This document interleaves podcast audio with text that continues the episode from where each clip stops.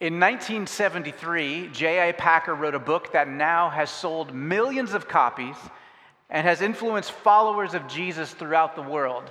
The title of this book I'm speaking of is simply Knowing God. In chapter one, Dr. Packer sets out to address a problem that lots of people generally have with theology, which is is it even relevant? Does it matter for my life? Right? And so Packer actually argues from the very get go that, that theology is the most practical of any of the subjects you can master. He writes, knowing about God is crucially important for living, in our, living our lives, as it would be cruel to an Amazonian tribesman to fly him to London, put him down without explanation in Trafalgar Square, and leave him as one who knew nothing about the English language or England to fend for himself so we are cruel to ourselves. If we try to live in this world without knowing the God whose world it is and who runs it in the first place. Right? He, he argues that it is cruel for us not to know God and because we are in his world. Right? This evening, we continue in our sermon series called The Rise of the King. It's a journey through the book of Samuel. And as we have noticed in weeks previous, the setting of this story takes place near the end of the book of Judges. And the time of the judges, there is great injustice, disunity, fear, violence, and evil. It was a time when, and I quote, each person did what was right in their own eyes. You might say that the people of this time had political problems, that they had economic problems, that they had moral problems, and all of that would be true. But the Bible wants to emphasize that when you have social problems, at the root, you'll find a theology problem. Anytime you have social problems, the Bible will want to say you actually, at the root, have a theology problem. Our theology, if our theology doesn't lead us to knowing God, to knowing His love, to knowing His holiness, to knowing His plan for all of this creation, then we end up doing what is right according to our own opinions rather than what's right according to God. And when we do that, that's, things don't turn out well, right? It's, it's bad. So thankfully, our God is committed to rescuing us, and He's determined to save us, His image bearers, and all of His creation. And the book of Samuel that we're studying is, is a pivotal part of the story of God's rescue plan. The text this evening is actually naturally broken up in this back and forth between uh, uh, showing us Eli and his sons, this corrupt priesthood, and the rise of Samuel on the other hand. And what I want to do as we work through the text is just point out, section by section, some of the original meaning uh, so that we have a better grip of the text. And then I want to circle back and show us why and how these things are relevant to us today. In order to do that, we better start off with prayer. So pray with me. Lord, we need your help as we come to an ancient text with strange customs and a different language. And we, we believe that it's your word, that you want to speak to us through it. So we pray for the by the power of your Spirit, that you would illuminate your word to us, that you would work in and through me, yes, but also through our hearing as a community. We want to meet with you today, Lord. Reveal yourself, we pray. Amen. Here's the setting. In the midst of national upheaval, Israel is in trouble and looking to be without any hope. The book of Samuel narrows the focus to one family and one particular woman named Hannah. Like Israel, Hannah feels hopeless. She's married to a kind man named Elkanah, but she's unable to have children. Despite her grief, Hannah continues practicing worship. She goes to worship, she worships God. And there at one of these worship gatherings, she prays and God hears and answers her prayer. And she gives birth to Samuel, her son. And when he's weaned, she takes him to the tabernacle at Shiloh, 19 miles from her home, and dedicates him to the Lord. She leaves him there under the care of Eli the priest, where he's brought up to be a priest. Ironically, this nobody Hannah and her nobody son are shown to be obedient to God, while Hannah's or while Eli's sons were raised in a priestly household who were surrounded by church stuff all the time. Well, let's read about them. Section 1, verses chapter 2 of 1 Samuel, verses 12 through 17. Now the sons of Eli were worthless men. They did not know the Lord and the custom of the priests with the people. When any man was offering a sacrifice, the priest's servant would come while the meat was boiling, and with a three pronged fork in his hand. Then he would thrust it into the pan or the kettle or cauldron or pot. All that the fork brought up, the priest would take for himself. Thus they did in Shiloh to all the Israelites who came there. Also, before they burned the fat, the priest's servant would come and say to the man who was sacrificing, Give the priest the meat for roasting, as he will not take boiled meat from you, only raw. If the man said to him, They must surely burn the fat first, and then take as much as you desire, then he would say, No, but you will give it to me, and if not, I will take it by violence. Thus, the sin of the young men was very great before the Lord, for the men despised the offering of the Lord. What an introduction, right? Eli's sons are described as worthless men. Worse yet, when the narrator tells us uh, that, that they did not know the Lord and they did not know the custom of the priests before the people. Now, that's a pretty damning introduction. Over the past few weeks, uh, I know many of you, if you're parents, you've gone to your, your child's school open house. We've been to Whatcom Middle School and Parkview in the last couple weeks. Uh, this would be akin to being introduced to your child's teacher. Uh, let me introduce to you Mr. Jones. He's a worthless man who doesn't know anything about the subject he's teaching, and he doesn't know how to teach or interact with the students. Welcome to our class. I mean, that's, that's the introduction to these priests of God. Their names are Hophni and Phinehas. And the problem isn't just that Hophni and Phinehas are ignorant of the ways of the priesthood, they didn't even know God. And worse yet, they're shown to be evil. When the people brought sacrifices to the Lord, the priests were entitled to part of the meat. That's part of the Levitical law, it's part of their paycheck. But one of the ways they were um, you know, they're only allowed certain parts of the meat and not nearly as much as they were taking. But the book of the law gave clear instructions about which parts they weren't able to meet and which part specifically was reserved for God, and that was the fatty part of the meat. Now, you might say, that's kind of gross. I always cut the fat off my meat, right? Uh, but it makes a lot of sense when you, when you consider what is the most expensive meat when you go to the deli at Haggen or to Carne, the butcher shop, right? The, the cheaper stuff is like the chuck steak and the flank steak. It's very lean, isn't it? But when you start getting to that ribeye and the New York, that's what I'm talking about, you start to see that marbled fat through that beautiful piece of meat. Oh, and if you've seen the Kobe beef steaks that are at Haggen right now, they're like 30 something bucks a pound, but they're beautiful. It's like a piece of art. I, I know what to get me for a present sometime, but that's where the flavor is. That's the expensive cut of meat. That's the part that's reserved for God. That's the part that these priests were taking before the fat was sacrificed to God. Before it was prepared, they were taking the raw cuts. Why? So that they could go have a barbecue later at their house. Seriously, that's what they were doing. They were despising the sacrifice of God. Mean, it's similar to why we give the first 10% of our paycheck. Like we don't, we don't give sacrifices of meat anymore. But, you know, before I budget vacation uh, expenses and uh, cable bill and all that kind of stuff, I, I give the first 10% to God, right? It's the best part of the paycheck. And then the stuff that's left over, I can budget with, right? It's the same idea back in, uh, in this time period where Hophni and Phinehas were taking more than their allotted share of the boiled meat. And when people came to sacrifice the raw meat, they would just take the best cuts before they could even give it to God. And if the people said, hey, that's not right, the law says I need to burn this before I give it to God, they would threaten these people that they're shepherds over.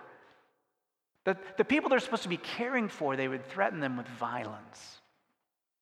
And then we get this closing description of Hophni and Phinehas.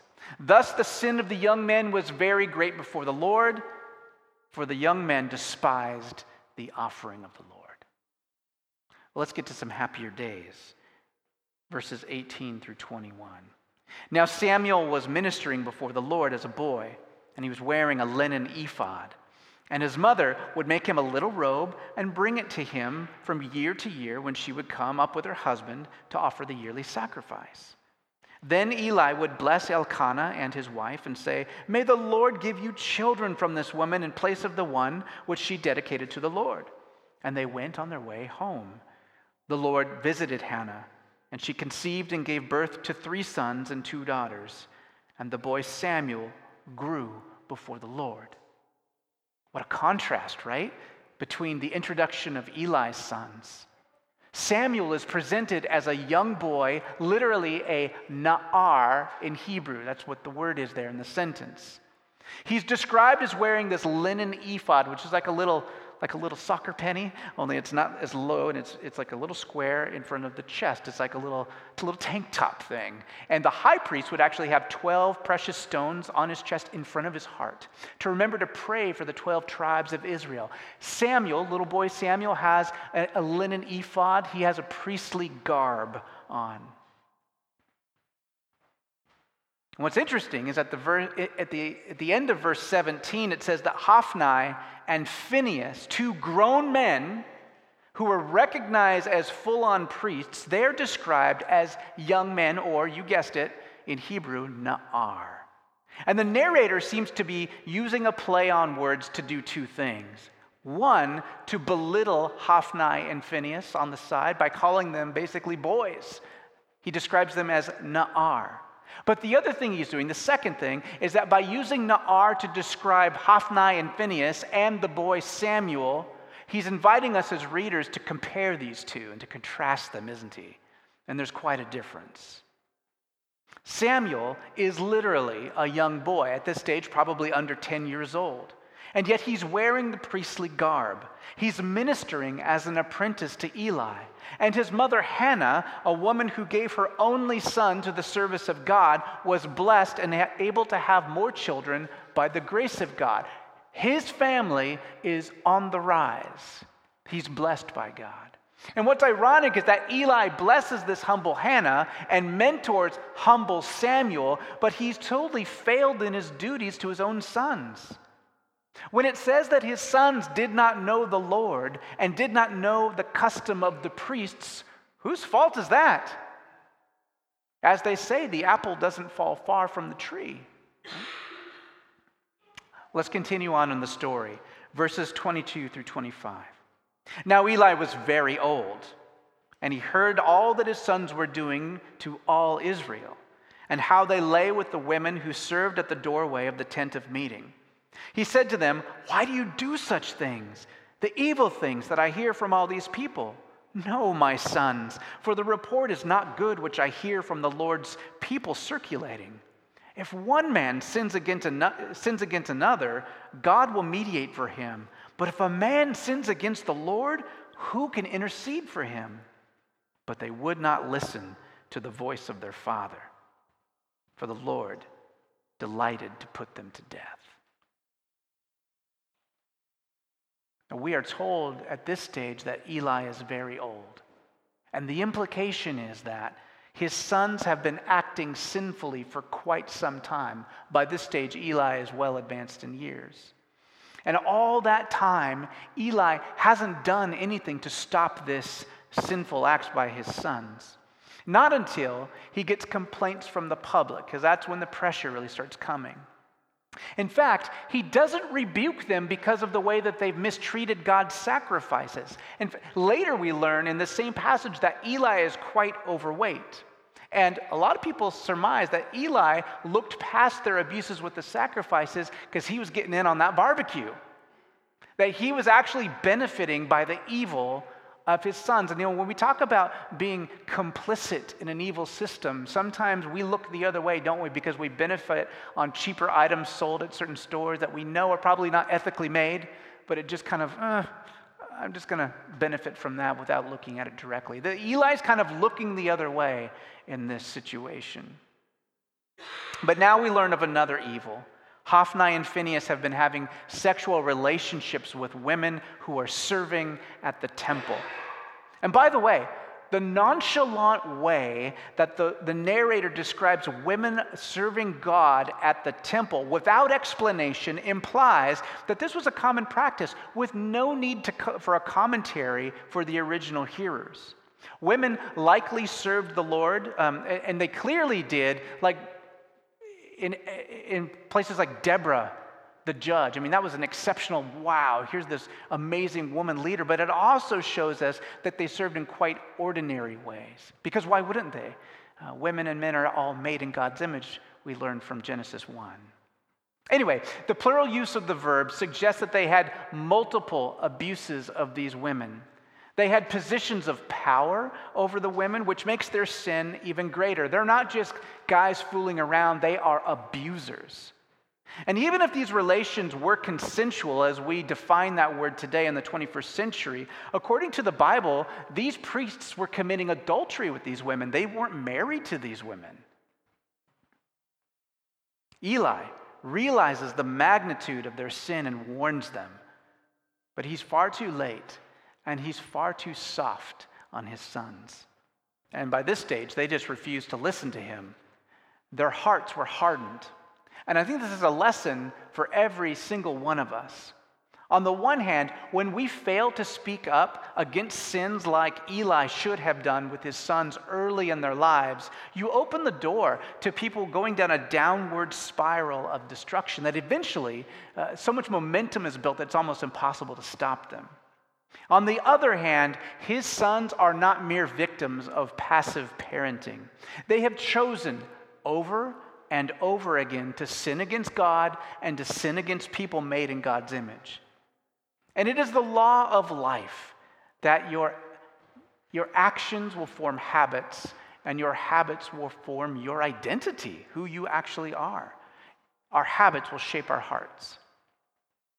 Now, when it says that God desired to put these two men to death, it is not destruction of two individuals that makes God delighted or excited. It's justice. And it's protecting innocent people who are getting hurt that God delights in.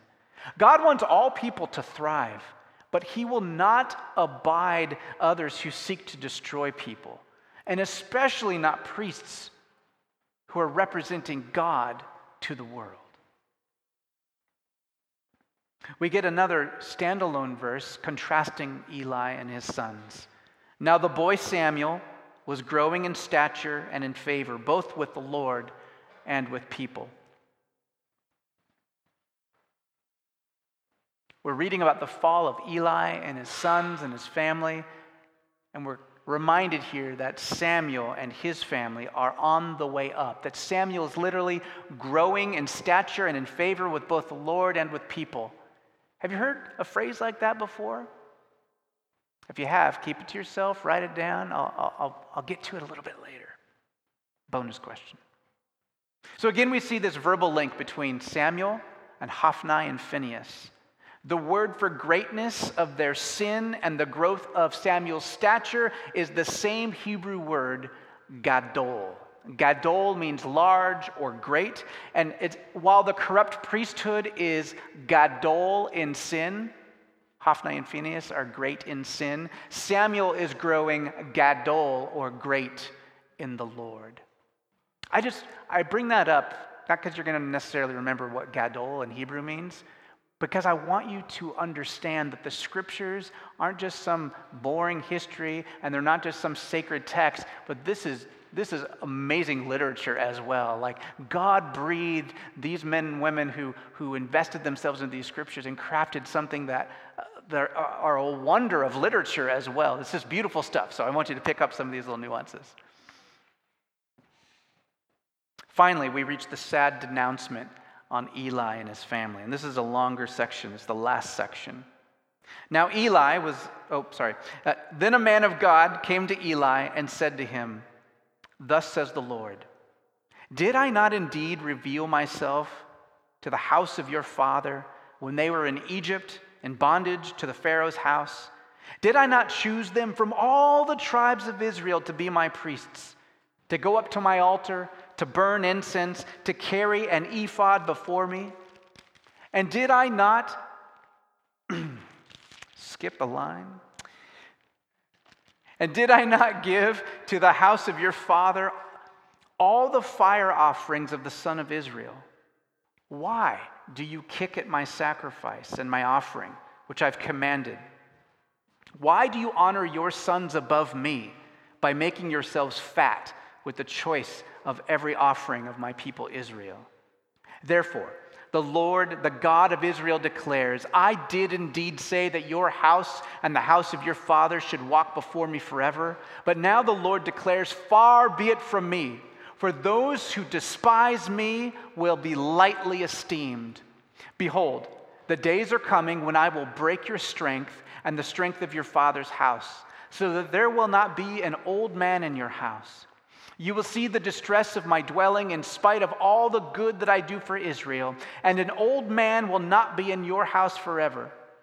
Yet I will not cut off every man of yours from my altar, so that your eyes will fail from weeping and your soul grieve, and all the increase of your house will die in the prime of life.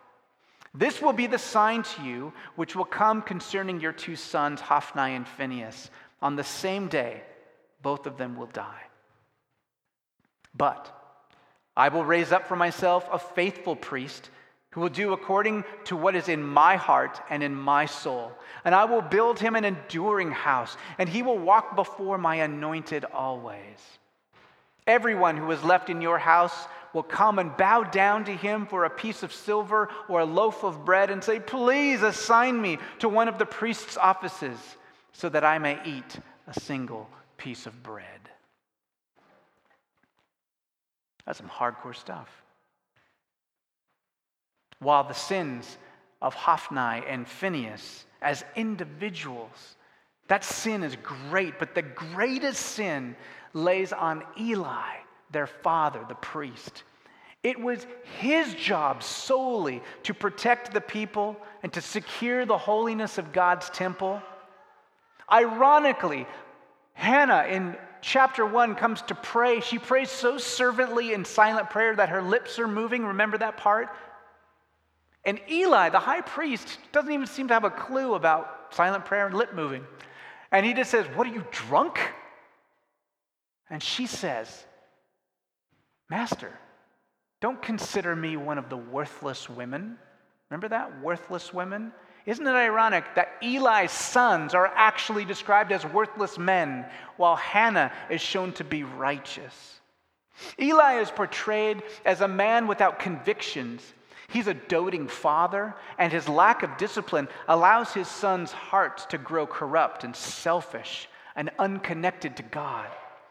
The ultimate sin of Eli and the priesthood is that he chose to appease his sons rather than honor God. You know, the scripture says that God provided them with status, with more than enough to live on by taking the parts of his sacrifices. He gave Eli's family honor by, by getting to officiate the worship gatherings of the living God. Eli's job, though, was to trust and obey God. And the law calls for the death penalty for both blasphemy, like desecrating the sacrifice, system like his sons were doing, and for open adultery in the holy space like they were doing with these workers at the temple. God's judgment on this family, and particularly on Hophni and Phinehas, seems harsh by killing them. But he is doing what Eli was supposed to do as the high priest according to the Levitical law.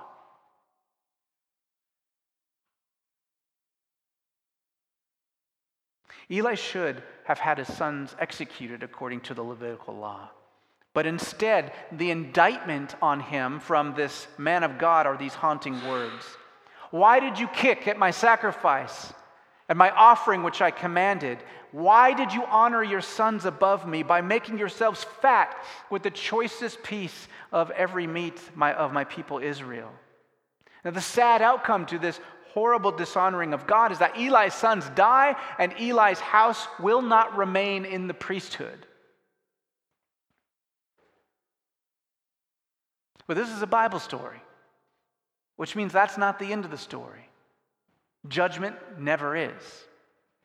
God refuses to give up, and he will raise another priest, a faithful priest, who he says will serve God, from his own heart. This story is a hinge in the biblical narrative that sets up God's judgment on the injustice of Eli's priesthood, but it's also the advent of Samuel, who will eventually anoint King David into the throne. It's more than just a history lesson or a morality tale about bad parenting or obedience to God. It has direct implications on you and I today. And I want to point out three of those implications in particular. The first one is the reminder that God absolutely hates injustice. He hates injustice. Sometimes it feels like the world is so corrupt that it will never change. Like we are just stuck in this mess. It seems like those who abuse their power always come out on top, while the rest of us struggle and wonder if doing the right thing, of being the good guy, is worth it in the long run. And people may have felt that same way under the corrupt administration of Eli's sons. In fact, the implication is that they did this for so long, I, I, guarantee you some people died under their reign without having never seen the justice in their lifetime, at least in their natural lifetime. How many years did they act this way? We don't know. But we do know that they were brought low in the end. And I want you to hear that if you have been a, a, victim of abuse or injustice or discrimination or oppression, and maybe you're in it right now, I can guarantee you that God sees you, that He knows you, that He's for you, that He will bring justice. It may not be, probably won't be, on your timetable but it will be the right timetable. And it may not be the way you want it to go down, but God will make sure it goes down definitively. God is on the side of the oppressed, which is very good news, but also a check to those of us who have some power, right? On the other hand, if you are a disciple of Jesus, you have a unique privilege and responsibility of representing God to the world. Ask yourself, just honestly, like I'm not staring at anyone, I'm staring at myself, mirror. What is your reputation in the community? Are you known, like if you did an anonymous survey of people who actually know you and you're, and you're, are you known as being a loving person, a kind person?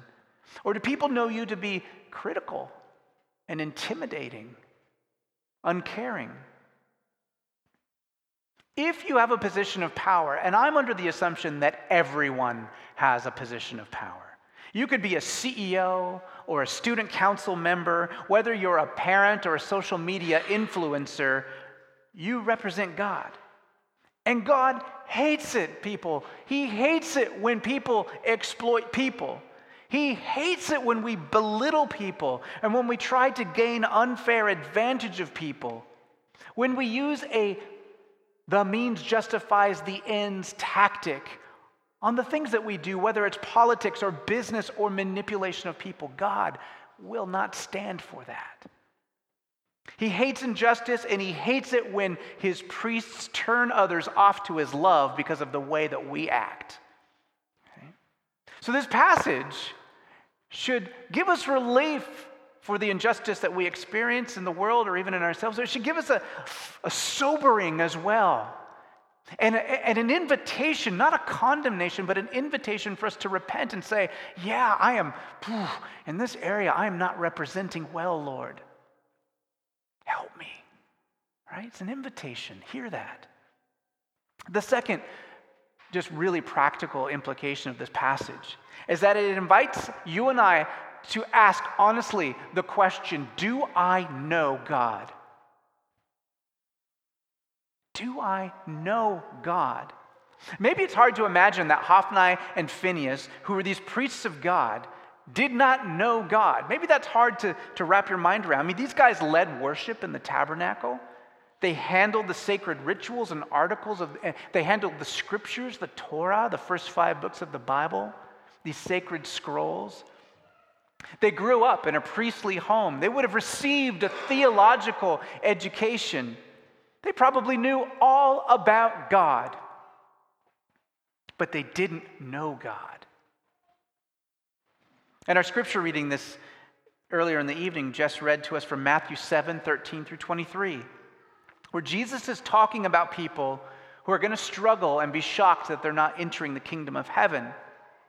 These are the kinds of people who did all kinds of religious things, even some to the point of prophecy and casting out demons. But in the end, Jesus will say, Hey, I never knew you. Why? Because you didn't do the will of my Father.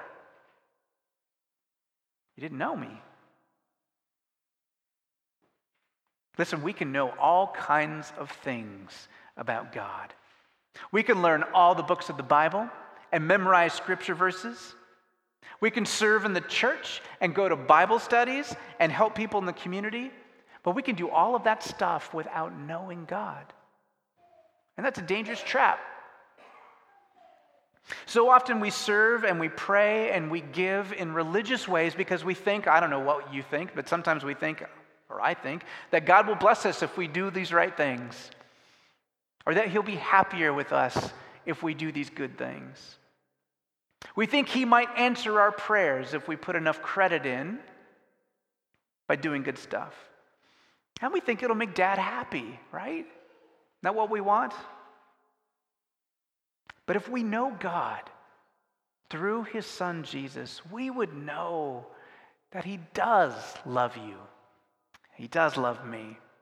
And He doesn't love you because you do religious things, He loves you because you are His creation, precious in His sight.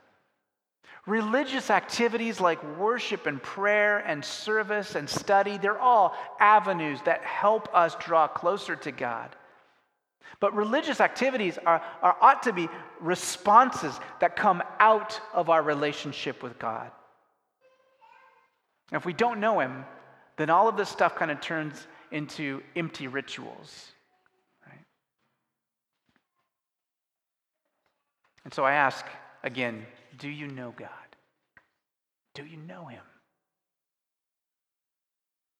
Well, the third implication of this passage is the good news that you can know God. And you can know Him today because He's made Himself known. You know, even before the book of Samuel, God made himself known through his personal encounters with men and women since the creation of the world. He used to walk with Adam and Eve.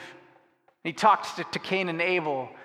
And he chose Noah's family to rescue the world. And he chose Abraham and he spoke with Isaac and encouraged Jacob and changed their lives. And he, and he worked through Joseph to, to rescue his people in time of famine. And, and then he, he, he met Moses in the burning bush. And, and through Moses' leadership and, and through signs and wonders, delivered Israel from, from captivity and slavery in Egypt.